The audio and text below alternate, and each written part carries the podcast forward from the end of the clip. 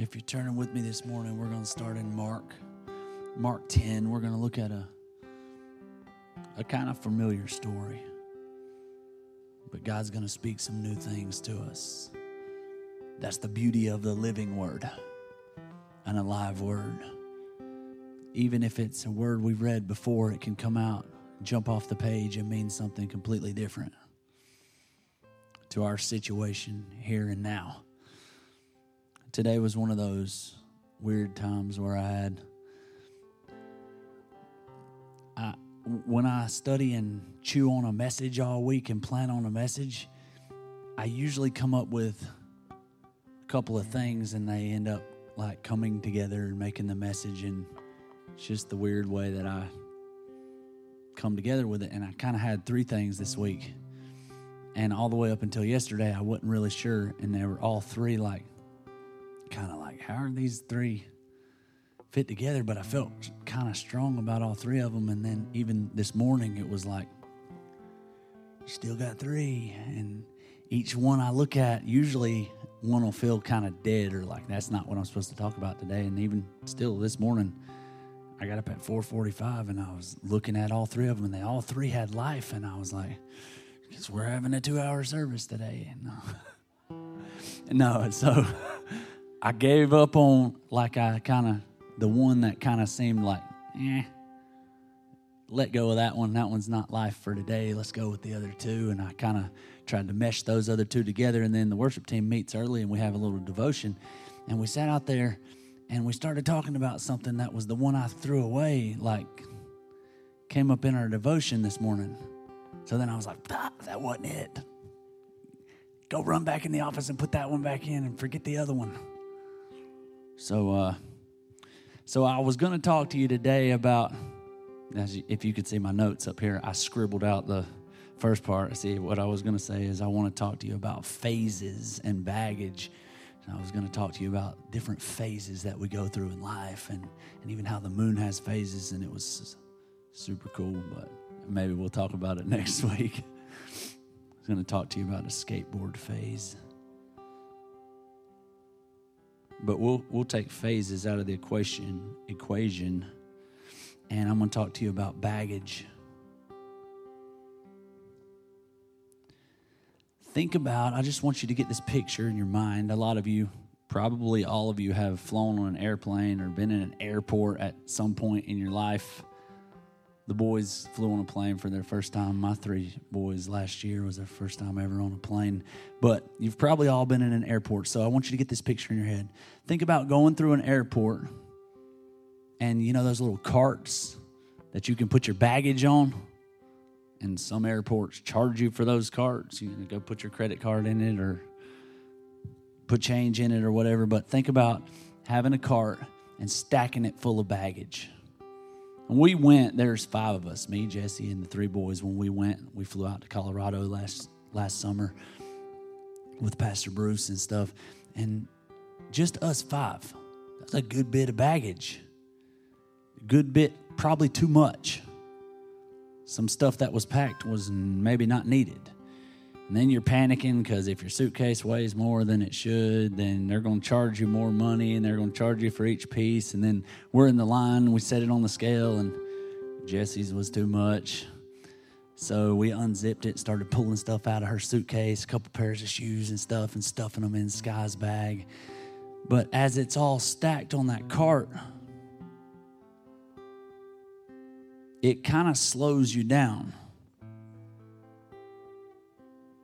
it kind of stresses you out the more stuff you have to figure out and keep up with and make sure. And when i come to the baggage claim all the bags that we're looking for and trying to find and you see some people that are just walking through without much care with their little carry-on traveling by themselves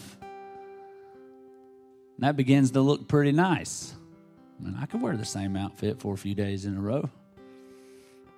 Saves money saves time saves stress It costs you. When you have a lot of baggage, it costs you time. You have to get there earlier. You have to plan on going through and checking in your bags and getting them weighed and all that stuff. And, and just the unloading it out of your car, getting a car, getting it to where you just the more baggage you have, the more it costs you.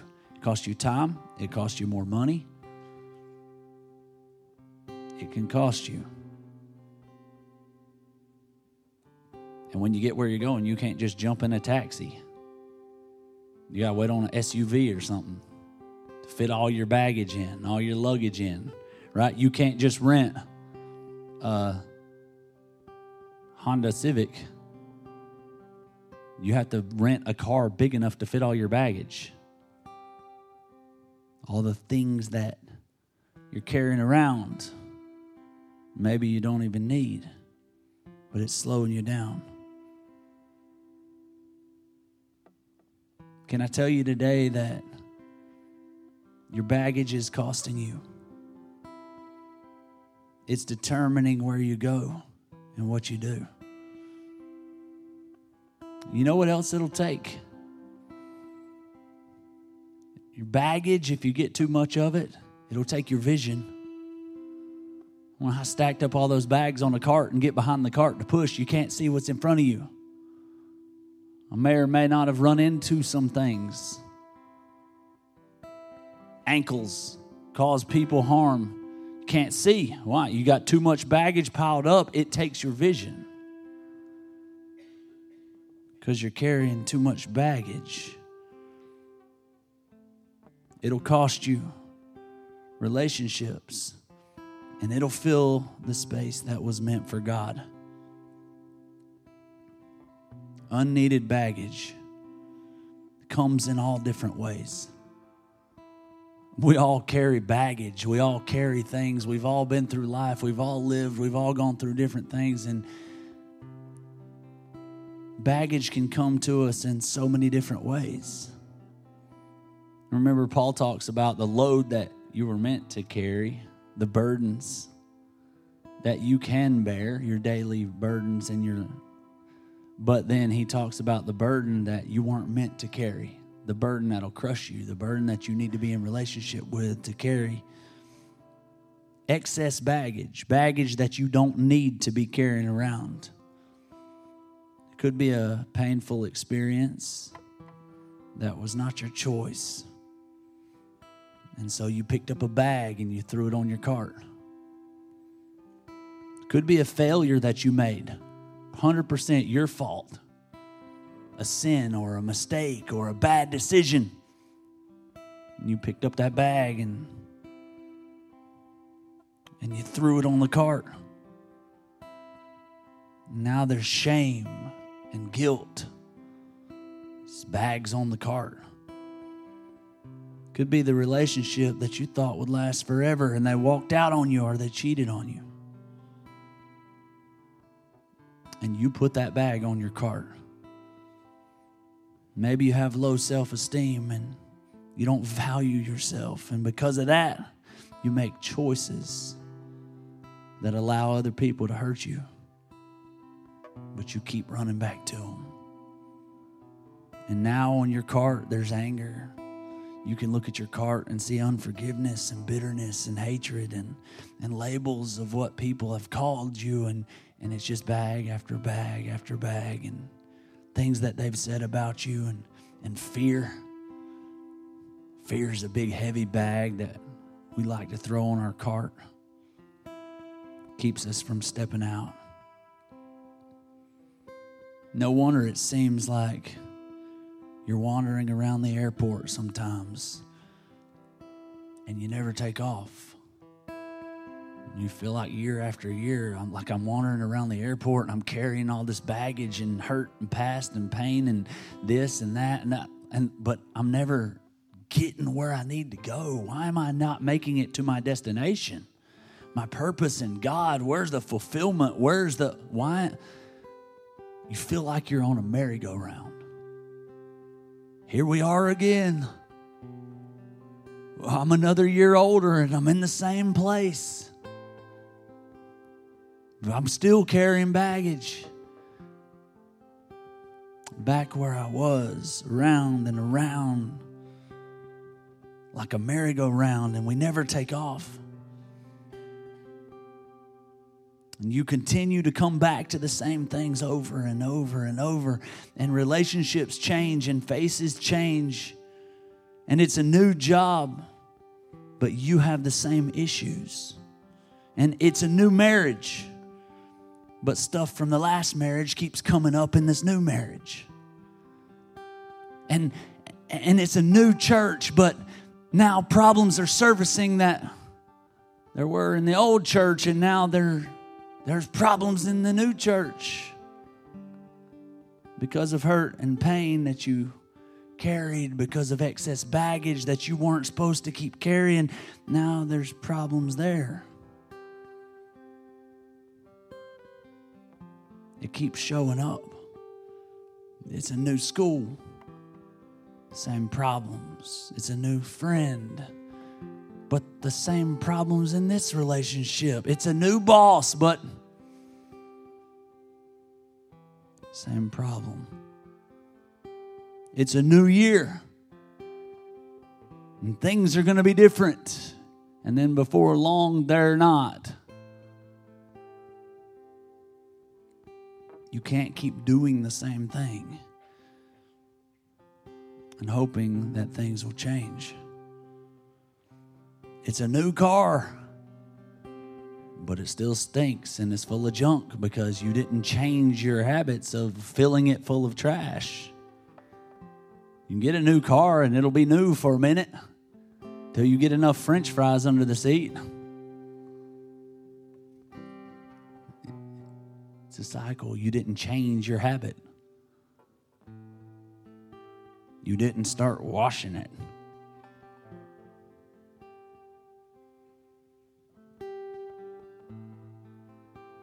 It's because you have scabs and not scars.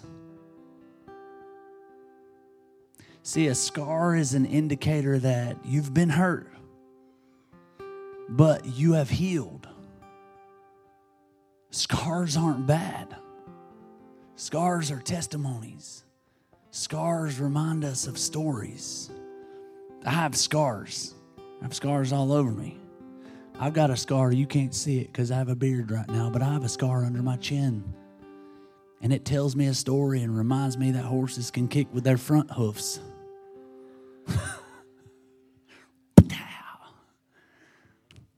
got a good little jab. If you don't believe me, it's that half Belgian that's still in my mom's pasture. Going down there and make her mad. but you know what? That scar's there. If I shaved my beard, you could see a little scar under my chin where she knocked me out. But it doesn't hurt.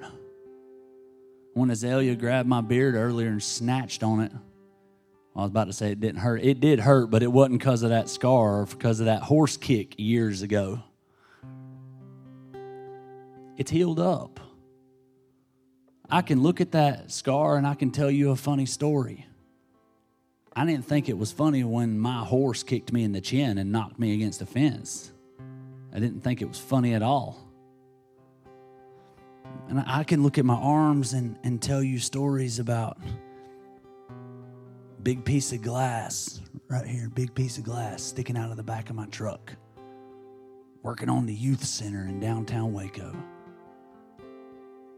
And I can show you, you might have noticed this big scar going through my eyebrow. And I can tell you a story about a coffee table that didn't have the glass in it when I was a kid and I fell right through it. See, I can look at those scars, but guess what? They don't hurt me anymore. They don't cause me pain anymore. I'm not bleeding out. And every time you bump into me, if you come up and grab my forearm right where that piece of glass had shoved in there and was bleeding like crazy, you can come up and grab my forearm and I'm fine. It doesn't bust it open and I start bleeding again. Well, how would you do that? Get away from me. You're trying to hurt me. You're trying to take. That's ridiculous. You bumped into me. But if I never allowed that thing to heal, And every day or every few days, every once in a while, I shove something down in there to keep it nice and open and infected and, and never let it heal, then it's going to hurt. And when you come up, not even meaning to, you could just come up and accidentally bump into me, and I'm going to freak out on you. Why? Because you're so mean? No. Because I got some wounds that I haven't allowed to heal. I allow them to scab over. So every time somebody rubs me the wrong way, it rips the scab off and I start bleeding again. I'm walking around with a bunch of scabs that were meant to be scars, testimonies, stories that I could point back at and say, that was painful when it happened, but look, let me tell you how God used it. It's a testimony. Let me tell you how I grew. Let me tell you how how I moved on past that. Let me let me show you the fruit in my life from the things that I learned from that. Let me show you the person that that made me. Let me let me tell you the story about that scar. But as long as it's this open festering wound or a scab or then I can't tell you a God story about it because it's not healed yet.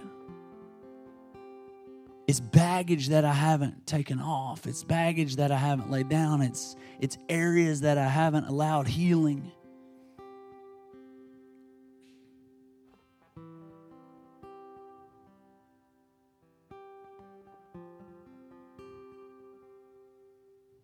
I wouldn't trade one scar I have.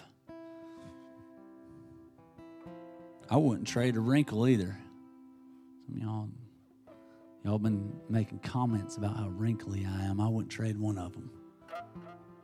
I don't ever want any kind of surgery or anything like that. I've earned them all, every one. I earned every scar I have. I earned every wrinkle I have, and I'm proud of them.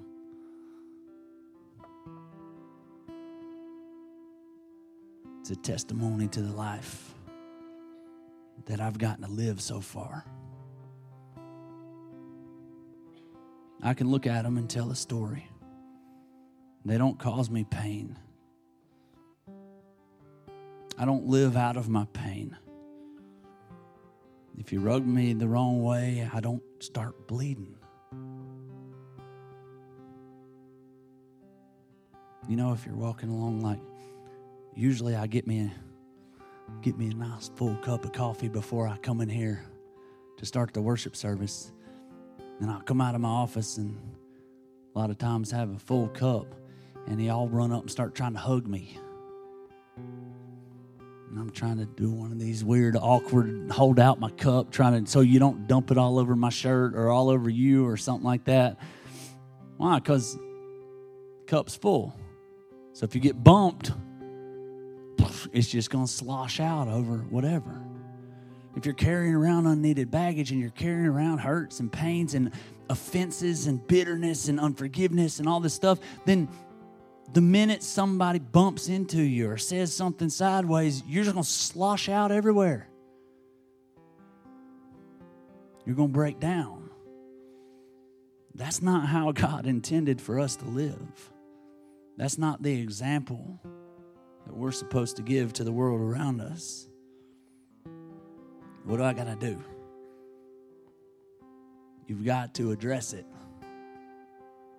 You got to admit it. Or it's never going to get healed.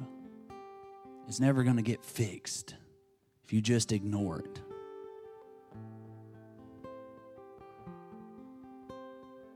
You got to admit to it being a problem, or it will blind you. It will keep you from seeing what God has for you. It'll keep you from seeing the future. The plans, the dreams, the visions that God would place in your heart. Your baggage, it'll blind you. So let's look at a blind guy in Mark 10. This guy was blinded. And he had to lay down some baggage to get his sight. And they came to Jericho, they being Jesus and his 12 disciples. They came to Jericho, and as he went out of Jericho with his disciples and a great number of people, blind Bartimaeus, the son of Timaeus, sat by the highway side begging. He was just sitting out there begging like he did every day. He was blind. That's what blind people did then. They sat out and begged, just looking for a fix.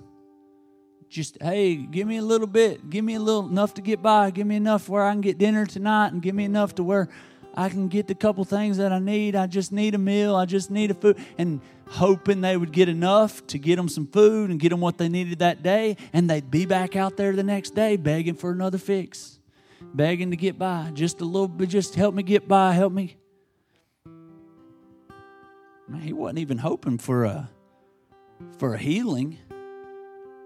He was just looking for a fix, looking for a way to cope with the pain, the handicap. To let's finish reading. Verse 47 says, And when he heard, you know, they say when you lose one of your senses, that your other senses become stronger. That his hearing probably would have been really good because he had been blind. So that he probably had really good hearing. Think about that. He was hearing the crowd and hearing people talking and hearing about Jesus and hearing what, what did he hear him talking about miracles that Jesus had already done? I heard he healed a blind man over at Bethsaida. Yeah spit and put mud in his eyes. And dude could see. Whatever it was, he heard him. He heard him talking. He heard him. And something in what they said told him something about Jesus that gave him the faith to believe that he could do it for him.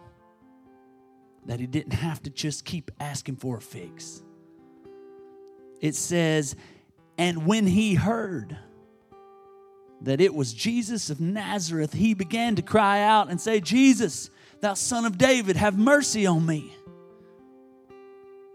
And many charged him that he should hold his peace. They said, Shut up, be quiet, stop screaming, hold his peace. You know what he did?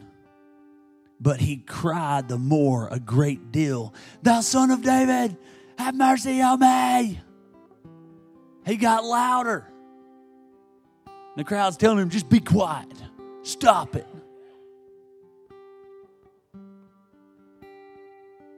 Says he got louder. Have mercy. And they say, shut up, man. This wasn't a polite cry. Hey, Jesus, maybe if you got time, I sure would like to see. You. Have a little mercy on me over here. No. This joker was screaming so loud that people in the crowd were asking him to please shut up. Please stop screaming. He didn't care.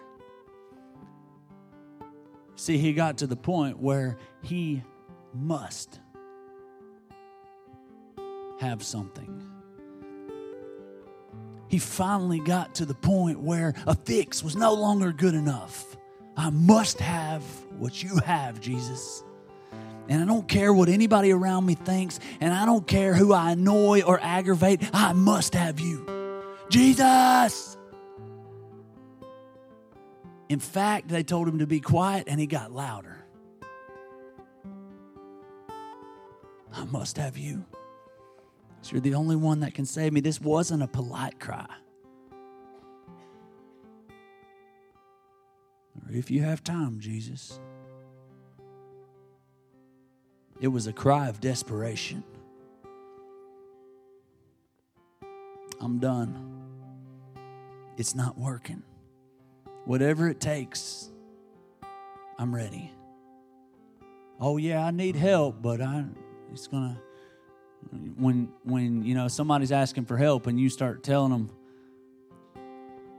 and then all of a sudden they start coming at you with all their well i need it to be this and this and uh, oh i don't have time like wait a minute well that's not a cry of desperation That's it. You want me to catch you before you hit the bottom.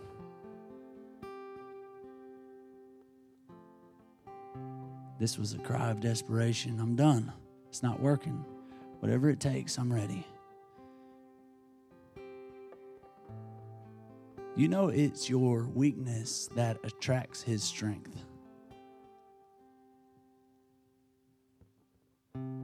That's kind of a crazy thing to think about.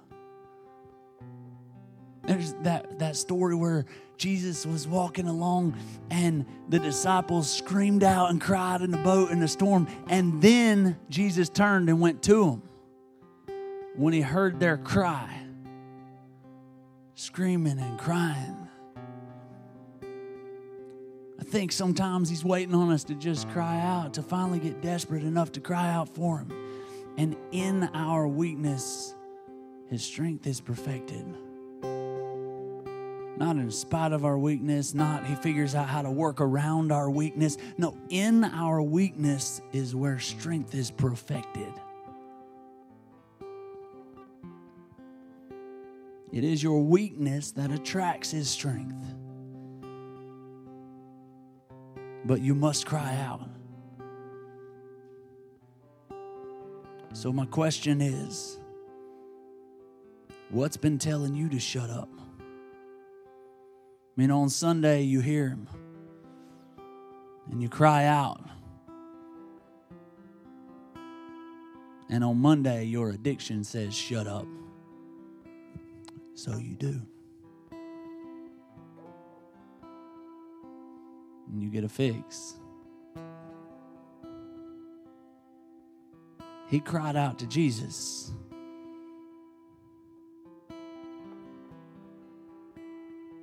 if you could get rid of it on your own, you would have already done it. If you could pay for it, you probably would have figured it out.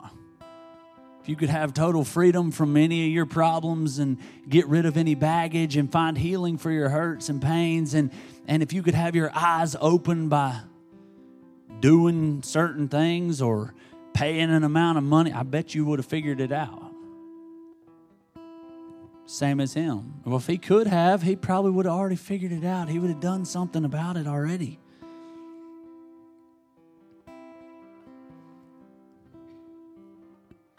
Verse 49 And Jesus stood still and commanded him to be called. As soon as he cried out, Jesus stopped. Jesus stopped in his tracks. And they called the blind man, saying unto him, Be of good cheer comfort, rise. Same people that told him to shut up one verse before. Now said, Be of good cheer. He's calling you. God's got a call on your life. He calleth thee, and he casting away his garment. Wait, he threw away his garment. He casting away his garment rose and came to Jesus. And Jesus answered and said unto him, What wilt thou that I should do unto thee? Really, Jesus? What are you trying to be funny? He said, What do you want me to do for you?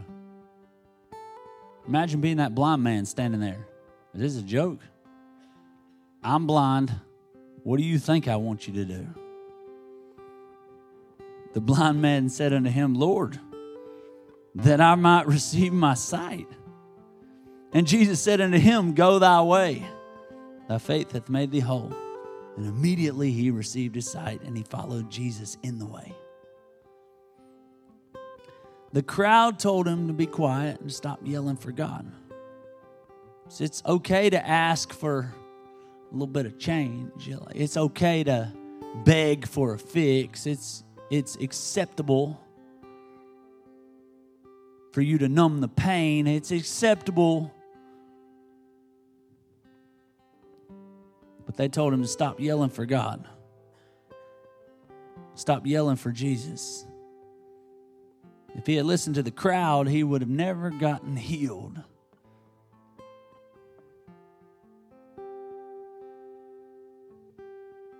It says he left his garment. That would have been a government issued garment that certified him as a beggar. The government would give you that for your handicap, so that made you legal to sit on the side of the road and beg for money. That garment certified him as a blind man, as a beggar. Lots of y'all have been certified addicts and drunks and hopeless and divorced and broke, beggars and screw ups. And until you throw that off, till you lay that baggage down, you can't be healed. You're carrying your plan B on your back. That's not faith by him throwing that thing down, that, that was his only way to survive. By him throwing that down, he couldn't legally even beg for money anymore. He'd get thrown in jail. I mean, that was his backup plan. What if this whole thing with Jesus didn't work? What if I don't get my sight? What if I can't see? What if I what if I still don't have vision? Then at least I got plan B. But plan A wouldn't work if he was carrying plan B because he couldn't go all in. There would be no faith. If I got a backup plan and so, okay, God, now I hear you calling me, I'm going to step out and try something crazy, but I got a backup plan right here, so if it doesn't work, no skin off my back. That's not faith.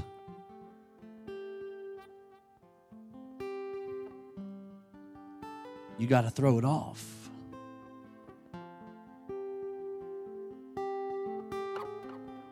Get rid of it. Get rid of the cup. Get rid of the garment because that cup always runs dry. The beggar's cup, the feel sorry for me cup, it, it runs dry.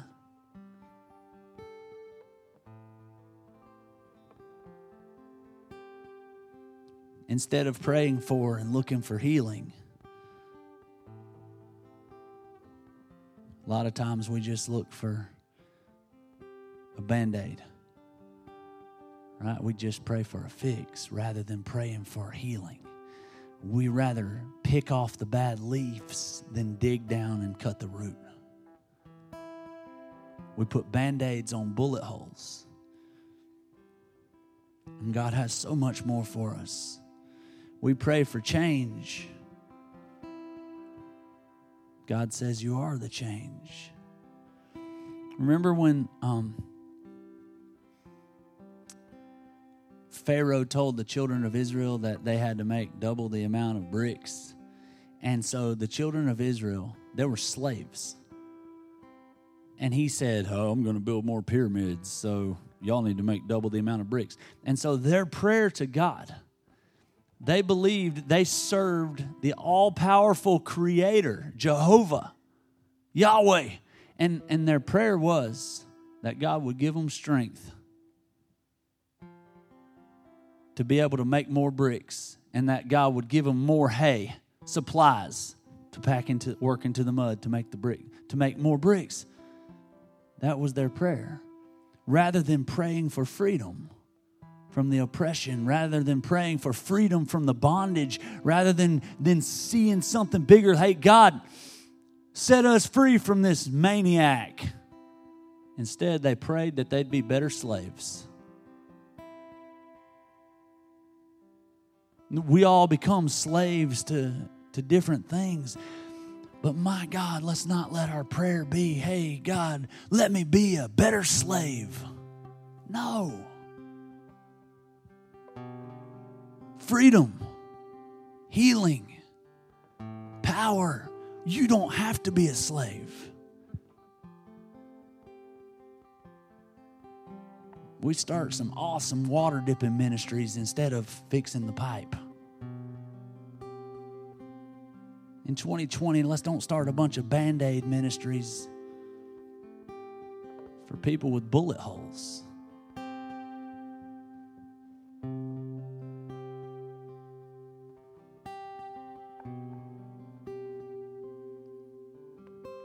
Jesus paid the price for you to be free. Jesus paid the price for you to be back in relationship with God and other people. It's the church we talked about last week. The church is not you individually, the church is when we connect, when we come together. What we can do as a body, as a people, that's the church. Jesus paid the price for us to be able to connect, for us to have clean hands. Nobody can ascend to the hill of God unless they have clean hands and a pure heart. Who's that? None of us. We've all sinned. We've all messed up. All have sinned, Bible says, and come short of the glory of God. So Jesus, the sacrificial, spotless lamb, was offered to pay the price so that we could have clean hands. Look what James, Jesus' brother, said. James 4 8. Draw nigh to God, and he will draw nigh to you.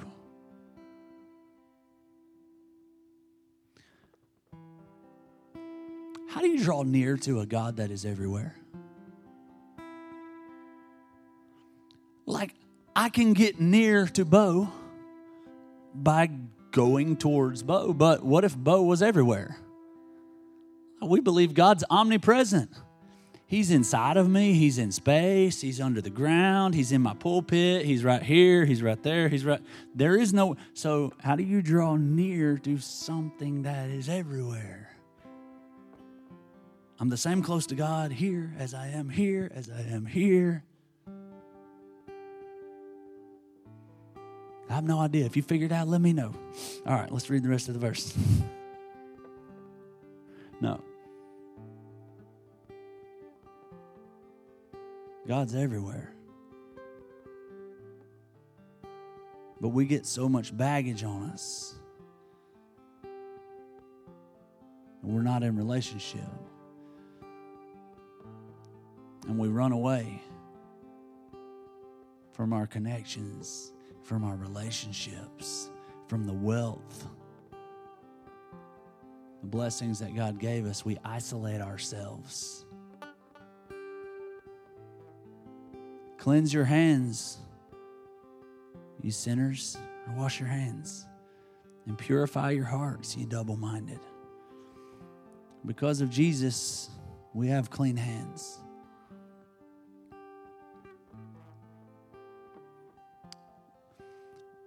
One time the uh, disciples of the Pharisees they came to Jesus and uh, they said, "Hey, teacher, your disciples eat with unwashed hands." We saw them eating food and they didn't even wash their hands. No hand sanitizer, nothing.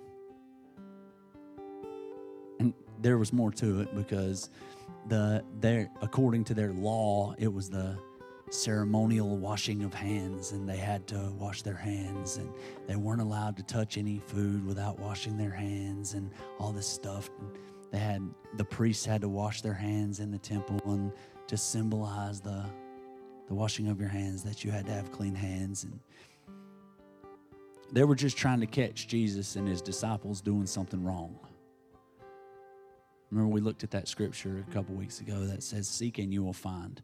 If you're seeking something bad, you're going to find it. If you're seeking something good, you're going to find it. Jesus was walking around healing people. Did they seek that out to point that out? No. Any of the good stuff? No. They were seeking something bad and they found, oh, they didn't wash their hands before they ate. They could have found good, but no. And Jesus said, here's what Jesus said to him My disciples are not going to do your traditions. No. My followers, my disciples, they're not going to do those traditions.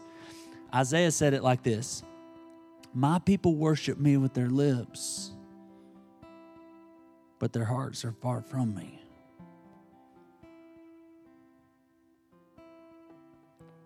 The culture of washing hands was never meant to be this show that the Pharisees made it. Oh, I wash my hands and I have clean hands and I can go and speak to God. It was never meant to be a show. It was about what God wanted to do on the inside. It wasn't about hands, it was really about the heart.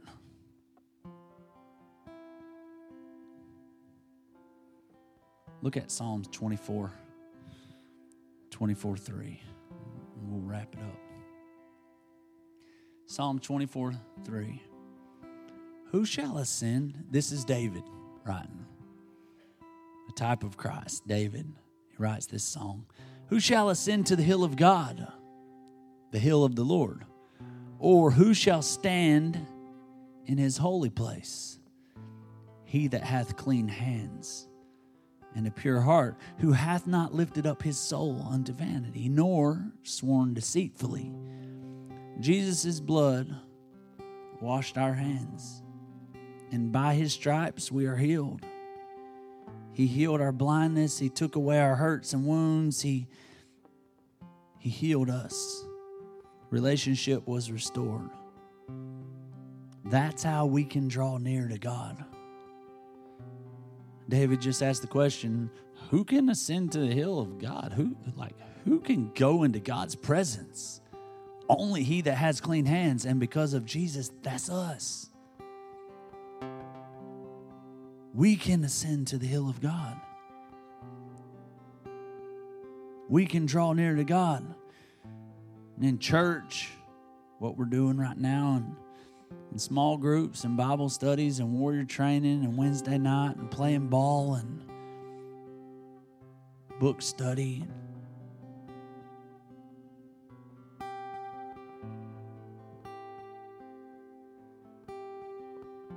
We come together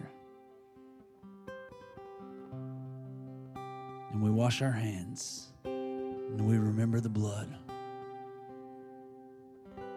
like iron sharpens iron. James said, Cleanse your hands. How? He said it in the first part by getting close to God, by drawing near to God and His people. It cleans your hands, purifies your heart. I'm sure you have some regrets from your life from last year. But it's probably not the times you spent doing good that you regret. It's probably not the time you spent drawing close to God or praying or reading the word or it's not for me. Any times of regret that I can look back on in my life was not times that I spent worshiping God. I don't regret praying except for the time I prayed for patience. I regret that.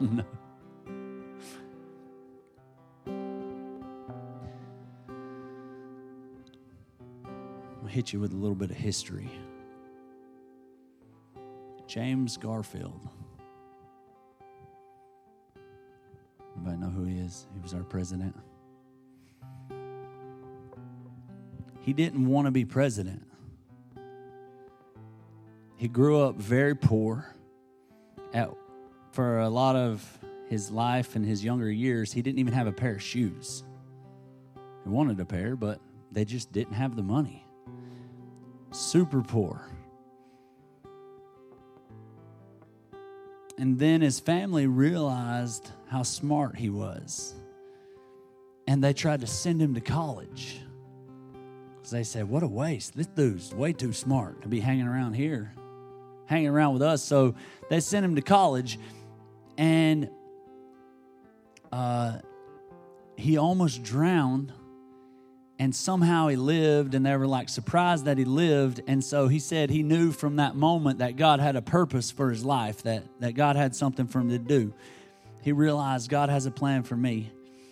And so he paid his college tuition by working as a janitor in the mornings and the evenings. So he would get up and work as a janitor all morning and then he would study and go to class during the day. And then at night he was a janitor again cleaning and working to try to put himself through college because, like I said, they had no money.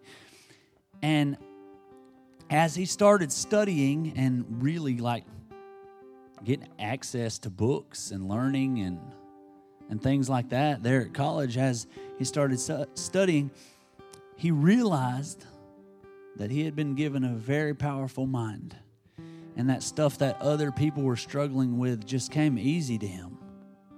Answers and memorization and things like it just, he says that he realized he was gifted. He was blessed with a, with a strong mind.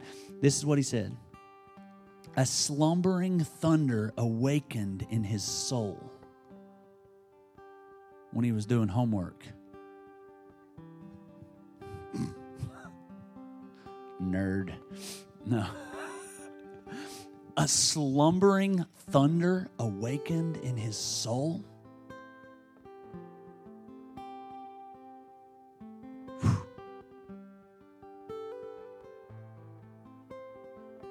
Do you know there is a slumbering thunder inside your soul?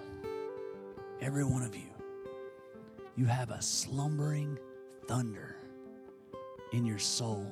It's what you were created for. It's the thing that just unlocks the realm of the impossible. And it's when you tap into what God has called you to do and the purpose that's on your life, it's like you start to realize, wow. He was a dark horse candidate. He never even put his name in the ring to be president. Didn't want to be president, never even put his name in. Someone else put his name in. Um, he didn't want the office for himself. He was trying to help someone else get elected as president. And then someone else nominated him. He was at a convention to give a speech for somebody else at this presidential convention. And someone said, What do we want? After I guess he was so smart and brought such a good speech, they said, What do we want? And the crowd yells, uh, James Garfield. That's what we want, James Garfield. And he's like, what? No, I, I don't want to be president. And that's how this dude got elected, like he didn't even want to be. But he was only president for six months. And two of those months were spent laying in a bed, laying in his hospital bed after somebody attempted to assassinate him by shooting him in the back twice. So, really, only four months he was our president healthy.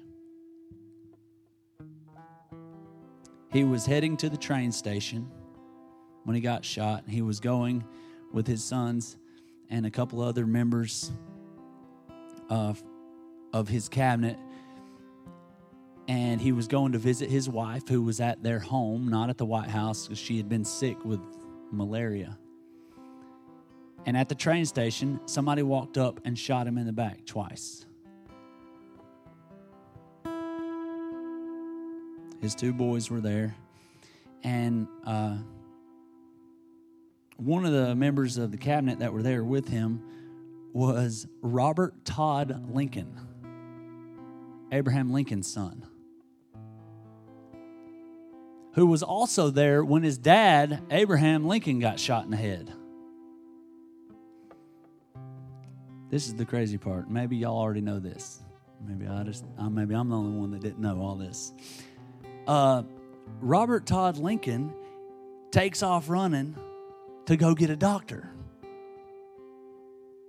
Um, he was there when his dad got shot, and another cool piece of information 20 years later, he would be there when William McKinley got shot as well. He was there for three out of four presidential assassinations. If I'm a president and I see this dude sitting there, I'm gonna be like, nah, see ya. You can go find you another job. You can quit hanging around me, man. Get out of here, Robert Todd Lincoln. Three out of four. He was there for every single assassination that U.S. history has known except for JFK. So Robert Todd Lincoln runs to get a doctor. What doctor did he get? Dr. Dr. Bliss. No, I didn't just stutter or say something. The dude's first name was Doctor. doctor, and he was a doctor, Bliss. The same doctor that he ran and got when his dad got shot in the head. And he couldn't save him. So he runs for Dr. Dr. Bliss and he brings him back. And Bliss was very happy, very excited that he got called because him being the same doctor that was called for Abraham Lincoln and couldn't save him, he wanted a shot at redemption and fame of saving the president. So he was really happy. They brought him back and he started right away there on the train floor working on this dude and trying to get him, trying to trying to save him, trying to save Garfield.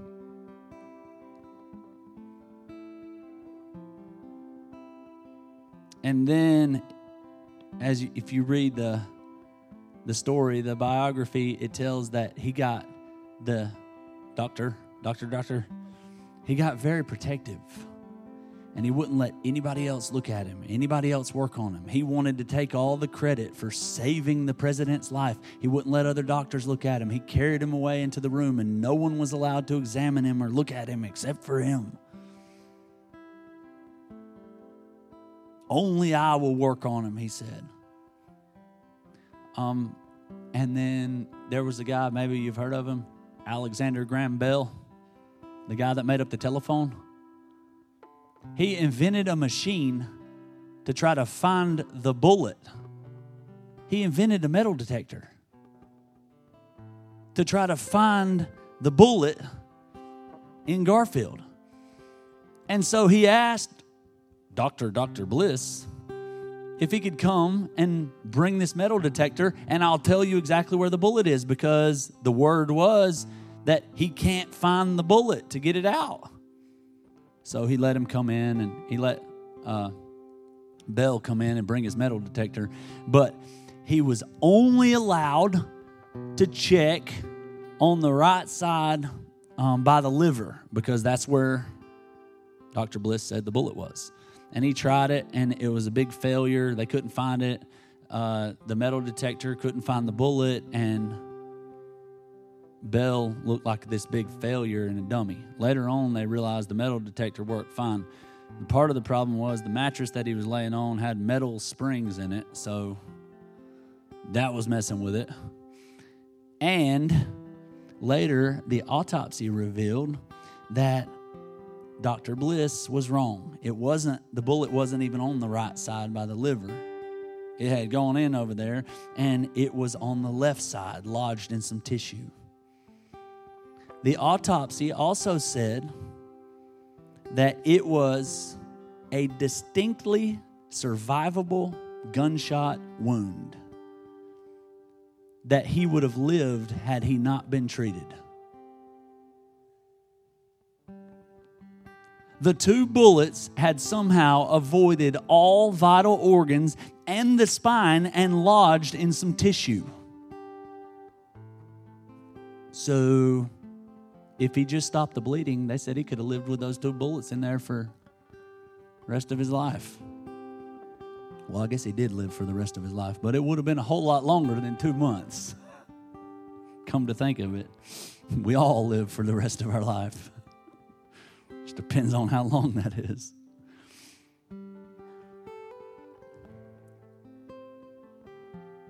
What he died of is infection and blood poisoning from the doctor repeatedly trying to remove the bullet with unwashed hands.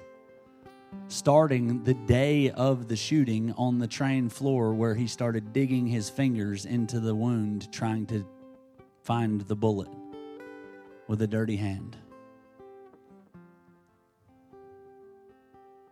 Dr. Joe Lister, sound like anything? Lister? Listerine was named after this dude. All right. Dr. Joe Lister had tried to tell everyone 16 years before this shooting that germs were responsible for infection and that we should wash our hands and sterilize everything and change bandages to keep wounds clean. Americans laughed at him and said he was an idiot because we believed in bad air. That's what causes infections is bad air.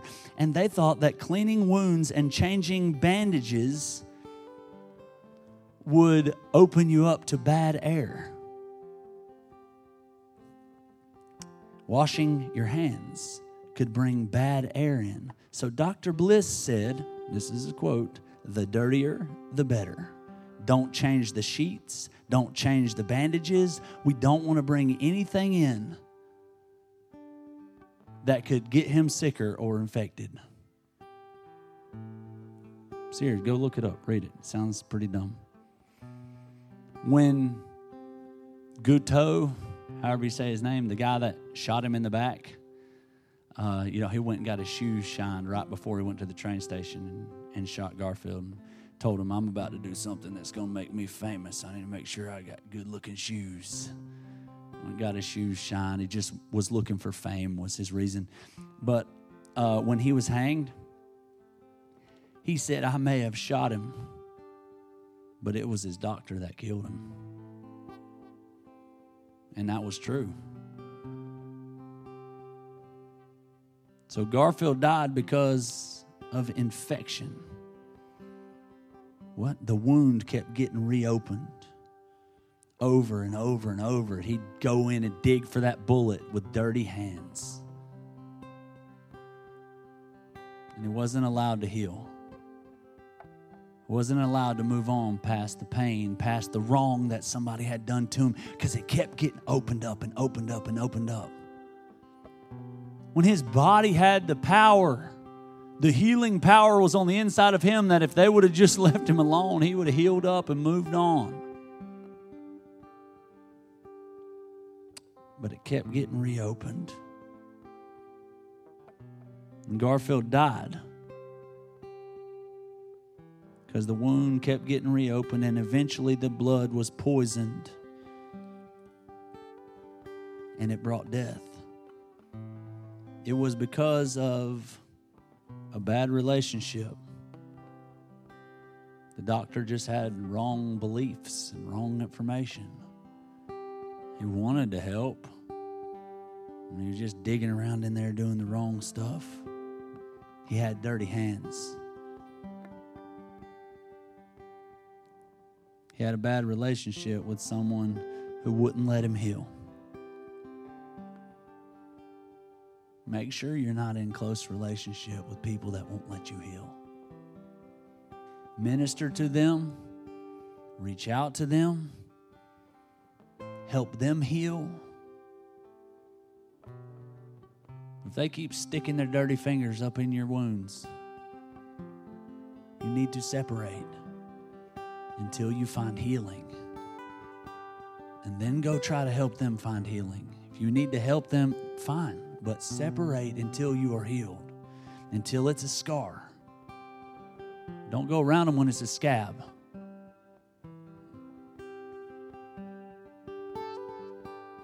Some of y'all are carrying baggage.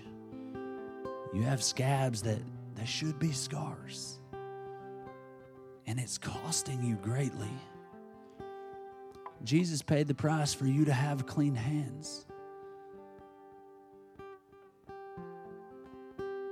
so that you can help other people. It's how you can bear somebody else's burden, how you can help them heal. You can help them lay down their baggage. You can help them find healing if you have clean hands. And how were your hands clean? Washed with the blood. If you're drawing near to God, you're close and you're connected and you have the strength that comes from the body and from your relationship with God, then you have the clean hands to go in and help somebody else, to bear somebody else's burden, to take the baggage off of them, to, to help them heal.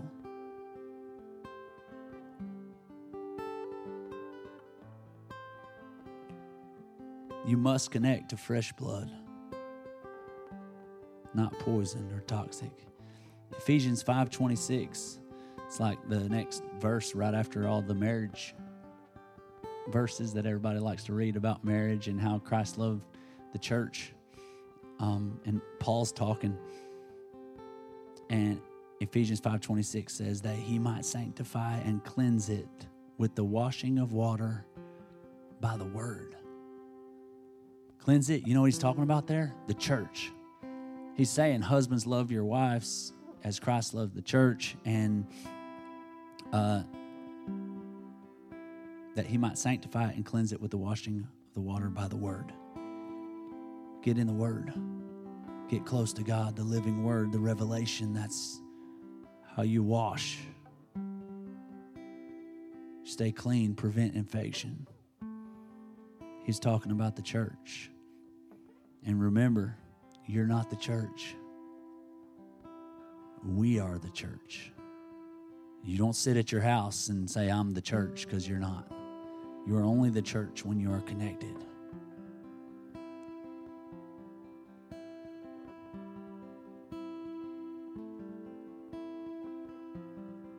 Your baggage will isolate you and keep you out of real relationship. I thought about thinking of washing hands at Matthew 27, right before Jesus went to the cross. Pilate washed his hands to say, I want nothing to do with this. He washed his hands of the situation. I don't want this on my hands. And then Jesus went to the cross and he washed our hands with his blood. Second Corinthians 5 tells us that he who knew no sin became sin. Why? So that we might become the righteousness of God. That's who we are.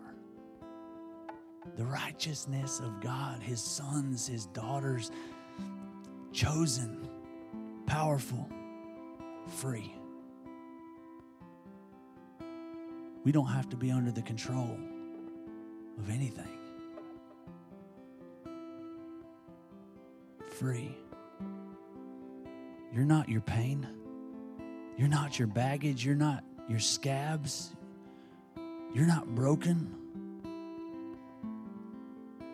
You're free.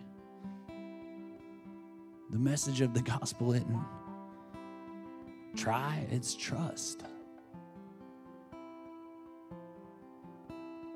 What he did is enough.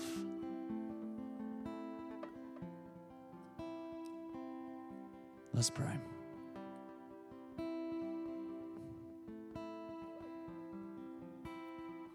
God, give us clean hands and a pure heart. We love you. God, open up our eyes to the baggage that we carry. God, I don't want anything in my life to slow me down or to cost me or to block my vision. God, we're desperate for you. We're not good with a fix. We want sight. We want vision. Help us to lay down our garments. Help us to lay down our labels and the things that we've been certified. And God, bring healing. You are our healer. By your stripes, we are healed. So, God, heal the hurts, heal the wounds, turn them into God stories, turn them into testimonies. Do what you said you would do in Romans. You said you work all things together for our good. God, we trust that you're going to work it out. No matter what we've been through, no matter what bad decisions we've made, no matter what abuse has happened to us, whatever. We believe that you're big enough and powerful enough to work it all together for our good. We're going to obey. We're going to draw near to you. We're going to connect to each other.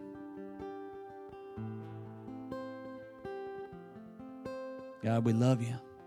Thanks for loving us. In Jesus' name, amen.